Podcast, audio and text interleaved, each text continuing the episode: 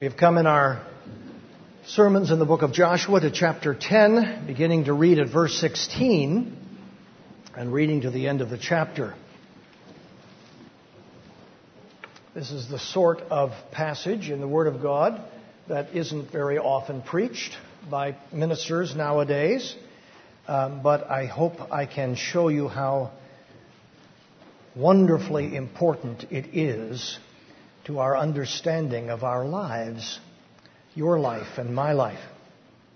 The first great battle against the th- southern states of Canaan was a divine triumph as the Lord fought for Israel and routed the five city confederation that had attacked Gibeon.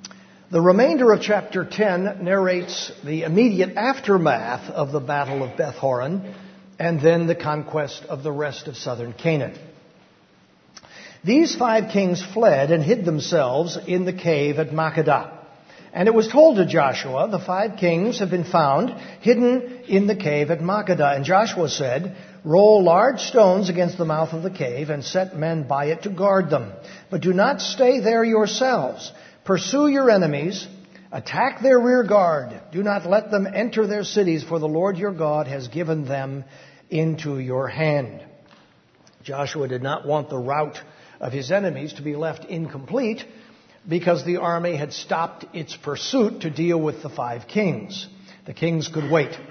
When Joshua and the sons of Israel had finished striking them with a great blow until they were wiped out, and when the remnant that remained of them had entered into the fortified cities, an example again of the hyperbole uh, characteristic of these descriptions of battles and victories, they were wiped out but there was a remnant that uh, returned to their cities. Then all the people returned safe to Joshua in the camp at Makkedah. Not a man moved his tongue against any of the people of Israel. The idiom, literally, no one sharpened his tongue against Israel, is a way of saying that there was no one in that part of Canaan left who dared oppose Israel. It is possible, it has been suggested by some, that the idiom should read, No Israelite suffered so much as a scratch uh, in the fighting. Then Joshua said, Open the mouth of the cave and bring those five kings out to me from the cave. And they did so, and brought those five kings out to him from the cave the king of Jerusalem, the king of Hebron, the king of Jarmuth, the king of Lachish, and the king of Eglon. And when they brought those kings out to Joshua, Joshua summoned all the men of Israel and said to the chiefs of the men of war who had gone with him, Come near, put your feet on the necks of these kings. Then they came near and put their feet on their necks. And Joshua said to them, Do not be afraid or dismayed. Be strong and courageous, for thus the Lord will do to all your enemies against whom you fight. Well, Joshua had his commanders do was not an act of barbarism or machismo. Joshua knew Israel all too well. He had accompanied this people from Egypt to the promised land. He had personally witnessed Moses' struggle to buck this people up when virtually every obstacle caused their faith to sag.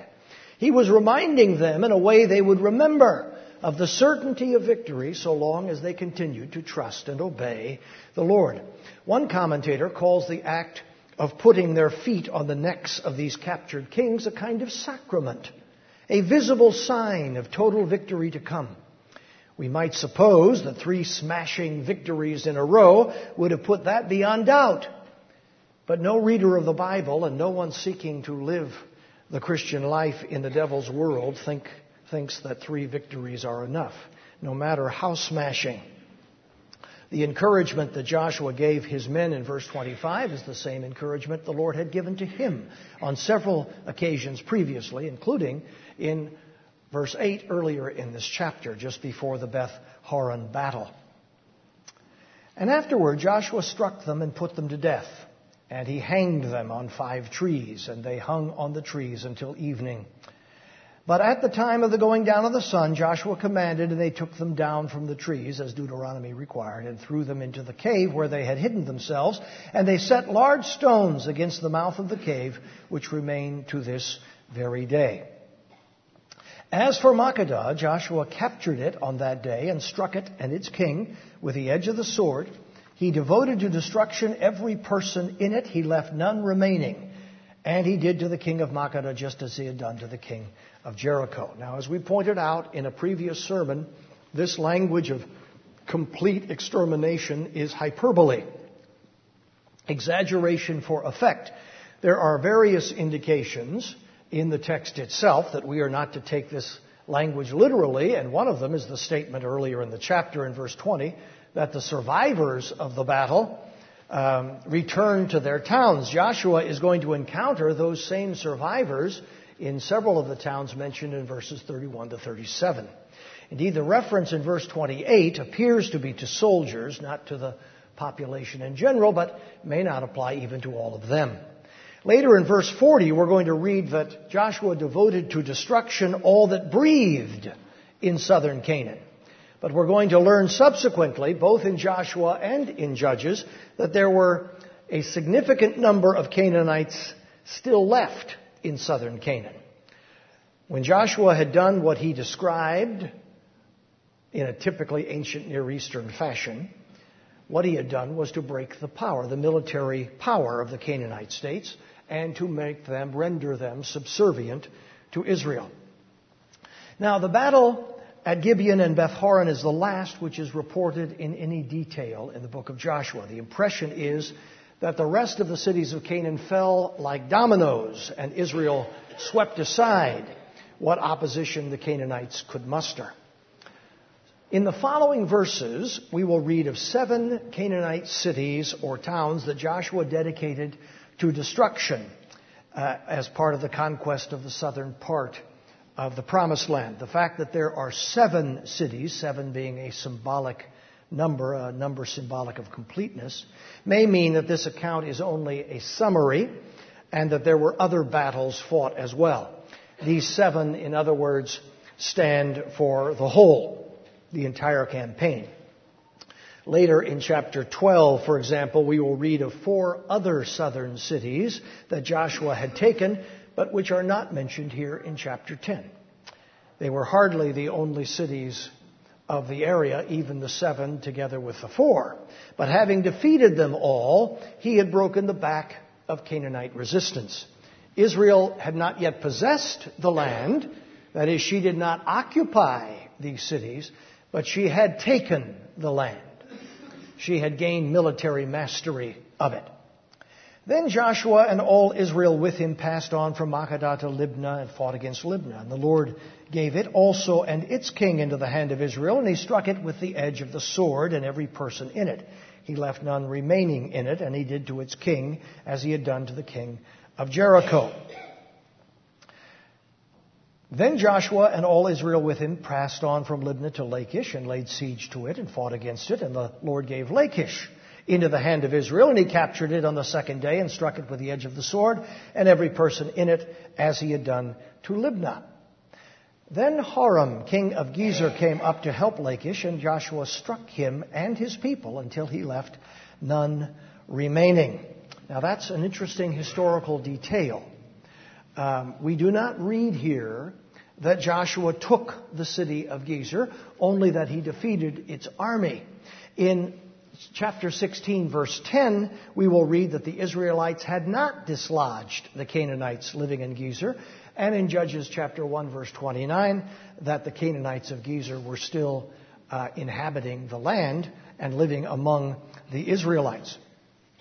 Then Joshua and all Israel with him passed on from Lachish to Eglon, and they laid siege to it and fought against it, and they captured it on that day and struck it with the edge of the sword, and he devoted every person in it to destruction that day as he had done to Lachish. Then Joshua and all Israel went with, went, uh, with him, went up from Eglon to Hebron, and they fought against it and captured it and struck it with the edge of the sword, and its king and its towns and every person in it. He left none remaining, as he had done to Eglon, and devoted it to destruction and every person in it. One of the reasons for all of this repetition, of course, is that almost everyone until the comparatively modern times heard the Bible. They did not read it themselves.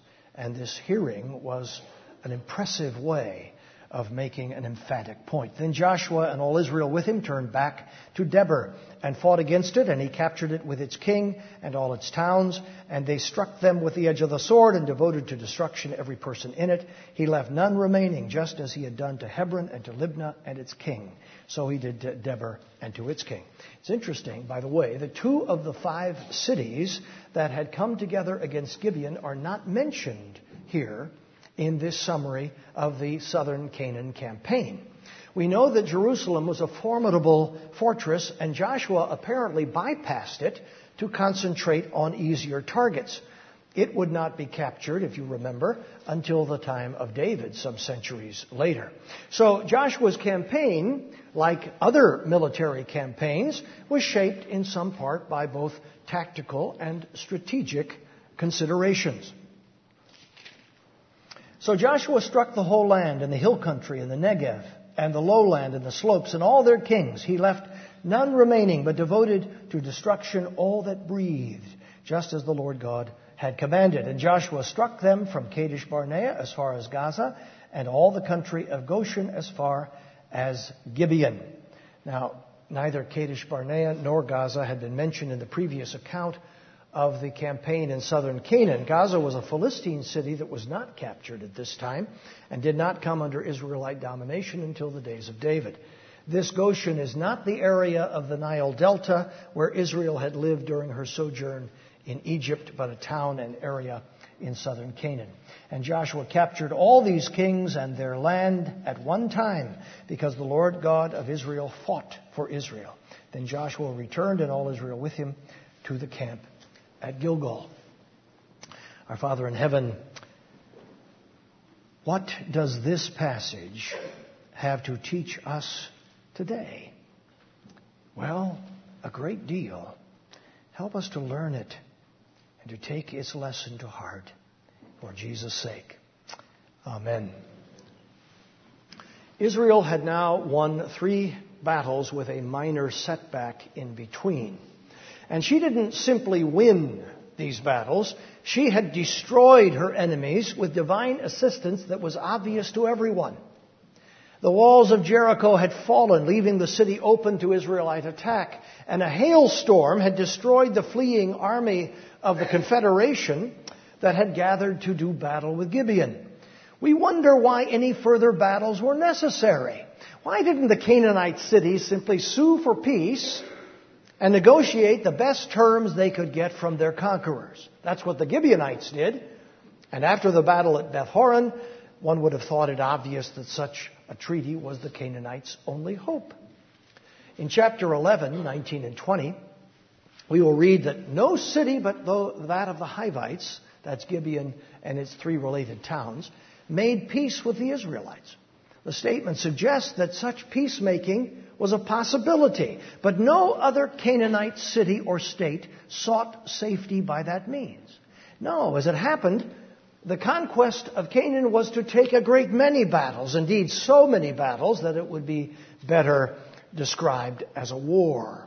It lasted for a long time, and even when it was effectively won and the issue had been settled, there was still fighting that had to be done. But remember, the narrative of the conquest in Joshua is at the same time a narrative of salvation in the Christian life. The rest of the Bible teaches us to think of it that way. It looks back to this history again and again to draw lessons for the life of faith. The principles on display in the conquest are the principles of Christian experience and the way of salvation. And the fact of the matter is, no Christian has to win a few battles before the world, the flesh, and the devil capitulate. Far from it. It's battle after battle after battle. And they don't necessarily get easier as time passes. Indeed, the Christian life is more like the conquest of Canaan than we may realize. The early battles were the easiest. The walls of Jericho tumbled of their own accord, and the confederation of the five cities suffered greater loss from the hailstorm God sent than from the Israelite army. And so it is with Christians. J.I. Packer describes it this way, perhaps with an insight shaped by his own experience as a new Christian, as a college student in England in the early 1940s. God is very gentle with very young Christians, just as mothers are with very young babies. Often the start of their Christian career is marked by great emotional joy, striking providences, remarkable answers to prayer, and immediate fruitfulness in their first acts of witness. Thus, God encourages them and establishes them in the life. I've seen this myself in the life of young Christians. Walls tumble down before them, or so it seems, and miraculous hailstorms level the obstacles in their path. Some of you, I know, remember such times early on in your Christian life. But as Dr. Packer continues, but as they grow stronger and are able to bear more, he exercises them in a tougher school. He exposes them to as much testing as they are able to bear. Not more, but equally not less. Thus, he builds our character, he strengthens our faith, and prepares us to help others.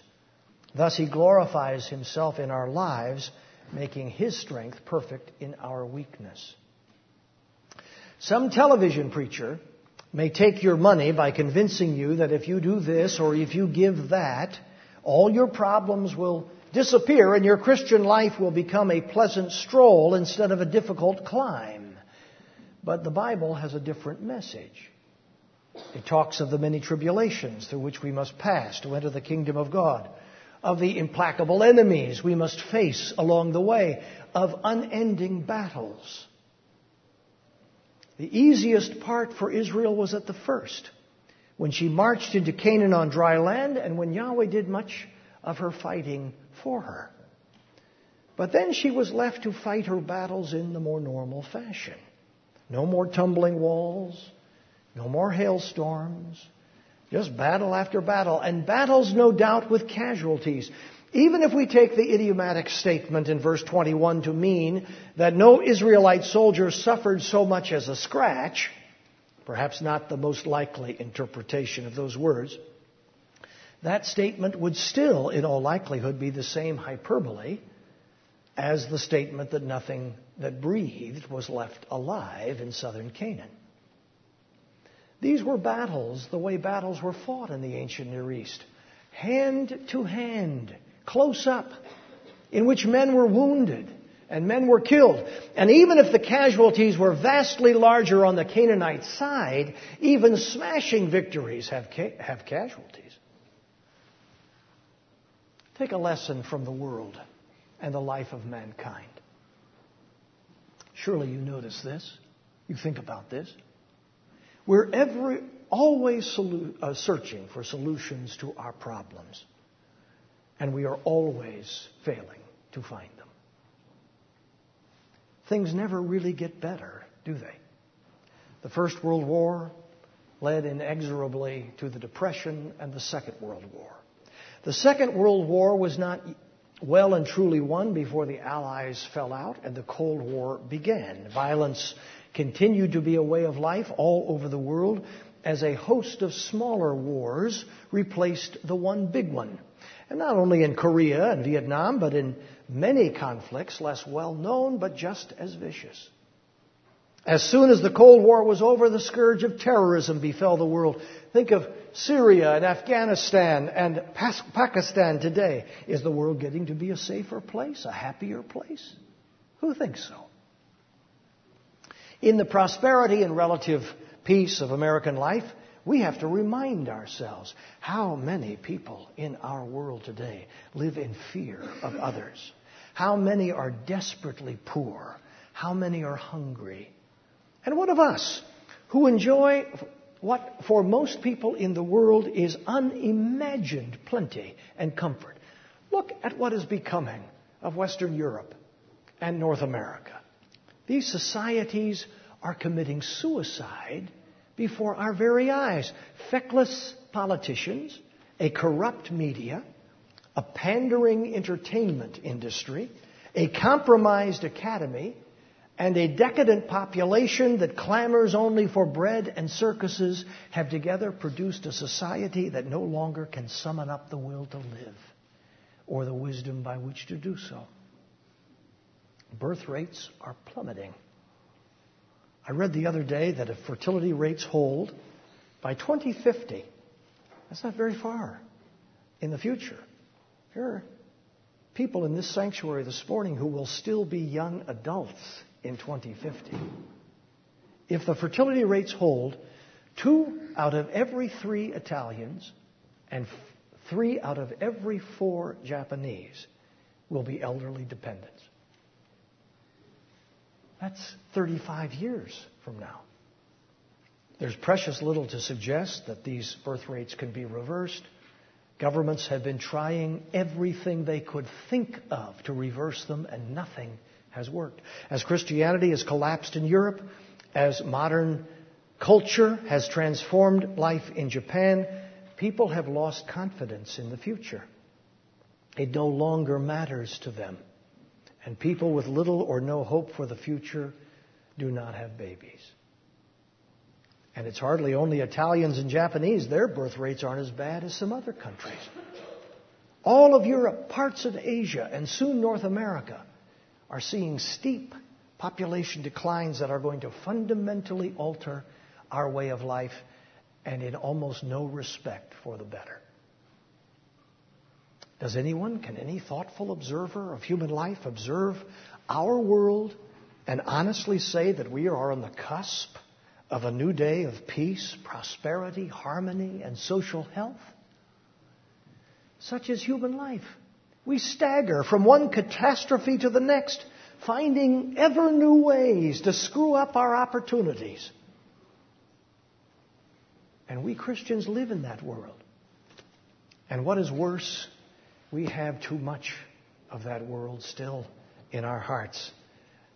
The sinful tendencies and affections that make living the Christian life a perpetual battle in this world. And there's the devil. No wonder it's a battle. Battle after battle.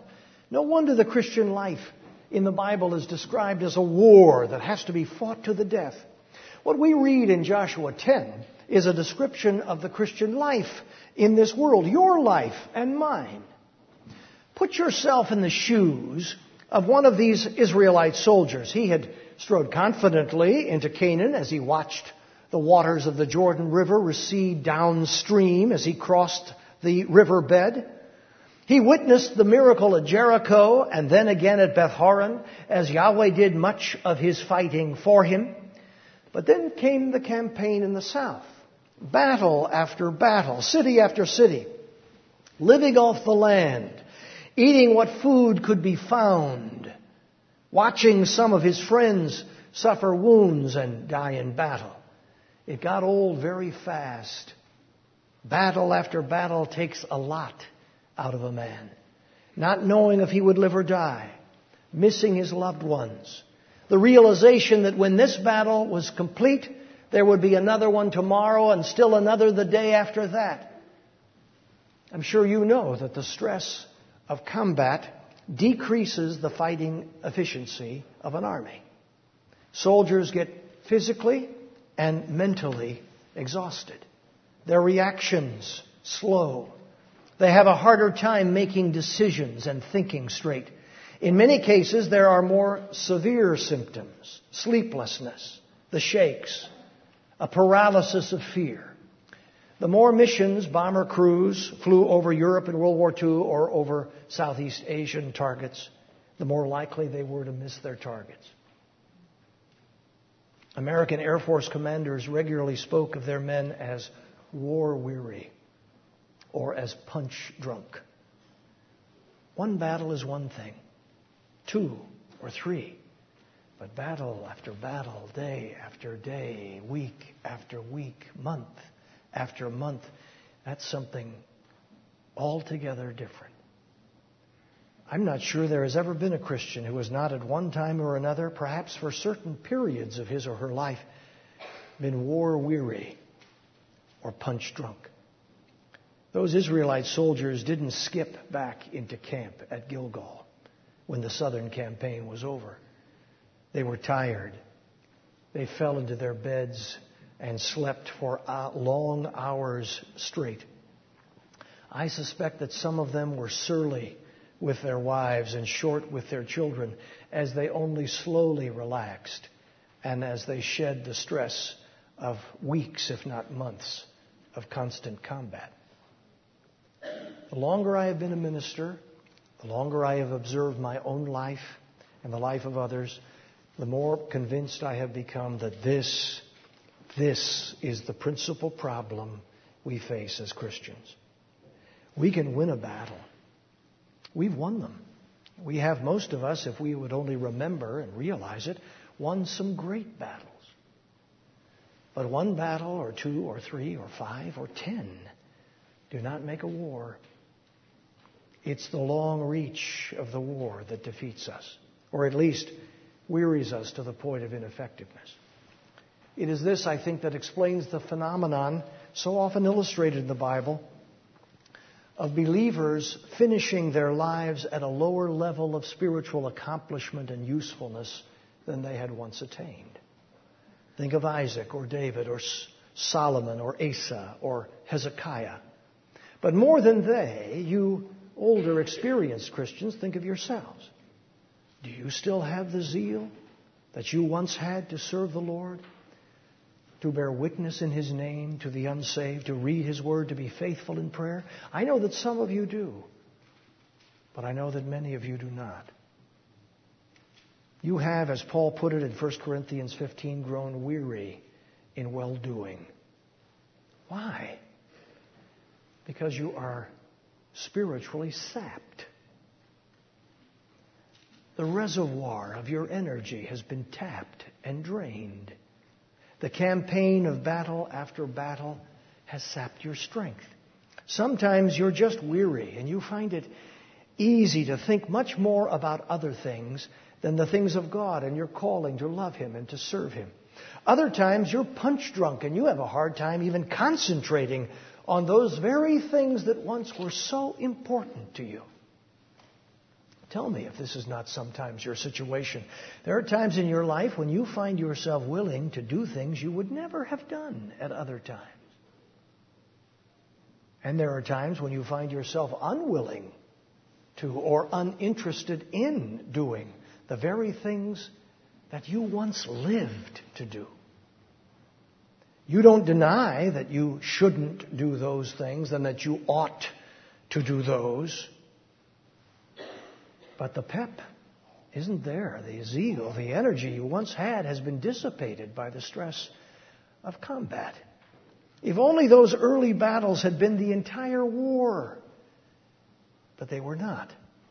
And the fact is, when we have finished with Joshua chapter 10, the entire northern part of Canaan is still yet to be subdued.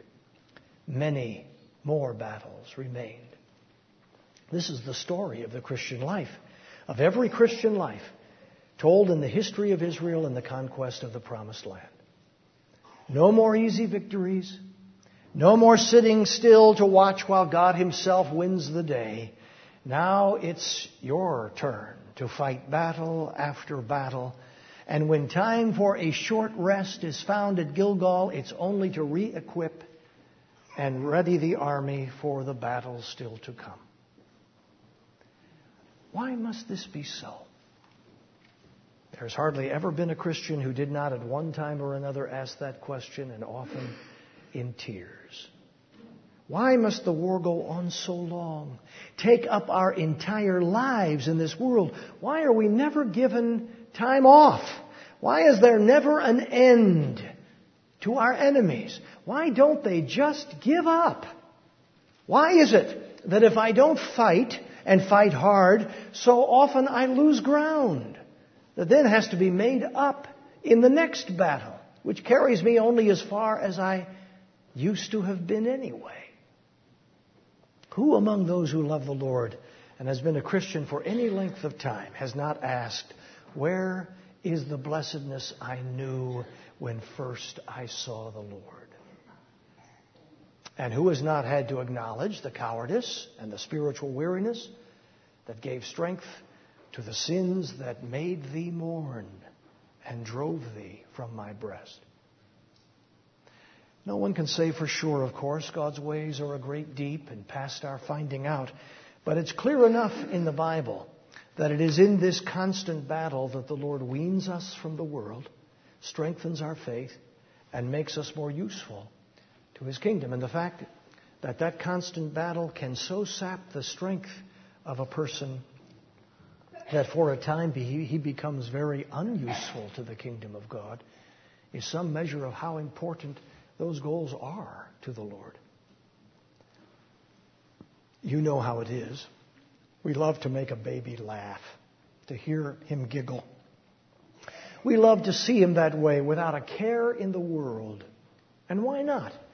All his needs are being met by others. No real effort on his part is required. He carries no burdens in his heart. He does not yet know how many responsibilities he will someday have to take up and discharge. He eats, he laughs, and then he sleeps. But we know it cannot last, and it shouldn't last. We want our babies to grow up. In fact, we find it disgusting when adults act like children.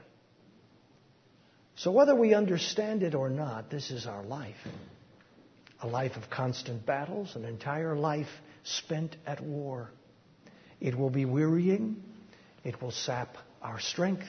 Our Savior was weary, and on several occasions near, near to being punched drunk from the constant battle of his life, a war that he fought for your salvation and for mine and the servant is not greater than his master. If they hated him, the world, the flesh, and the devil, they will hate us also and make us fight, even if their cause is hopeless. Indeed, some of the bitterest fighting in a war regularly comes at the very end when the issue is no longer in doubt. Do you know that the Russian army suffered one million casualties. One million casualties in the battle for Berlin at the very, very end of the Second World War. If they can't win, they might as well take down as many as possible with them when they go. As the Puritan Thomas Watson reminds us in the title of his great book on the Christian life, there is no other way to take heaven but by storm. Christian, dost thou hear them? How they speak thee fair, your, your temptations, your tempters. Always fast and vigil? Always watch and prayer? Well, you Christians have a rough life. Stop and smell the roses from time to time. Does it have to be that hard? Always fast and vigil, always watch and prayer? Christian, answer boldly. While I breathe, I pray. Peace shall follow battle, night shall end in day. Some instances of combat fatigue in your personal file are no cause for reproach or shame. It means you spent your life in the field and were in almost constant battle. But now in blood and battles is my youth, and full of blood and battles is my age, and I shall never end this life of blood. True enough, not in this life. But then always remember, it is the promised land that is won with all of those battles. The land of rest and if we have to fight as we do, let's fight bravely and well, as they should, because God has already told them and proved to them that the day will come when they will have their feet on the necks of their enemies. The greatest, the most disabling problem of human life, what cripples so much of human life and makes it so toxic to others, is that men and women are not conscious that they are going anywhere. It is a loss of the future that is sending birth rates plunging across the world. But not so for us, whose God is the Lord, who have faith in Jesus Christ. He promised us a wonderful future, a surpassingly wonderful future. If war must be fought to get there, so be it. No one is ever going to regret a single wound, a single scar that he acquired in that war. Amen.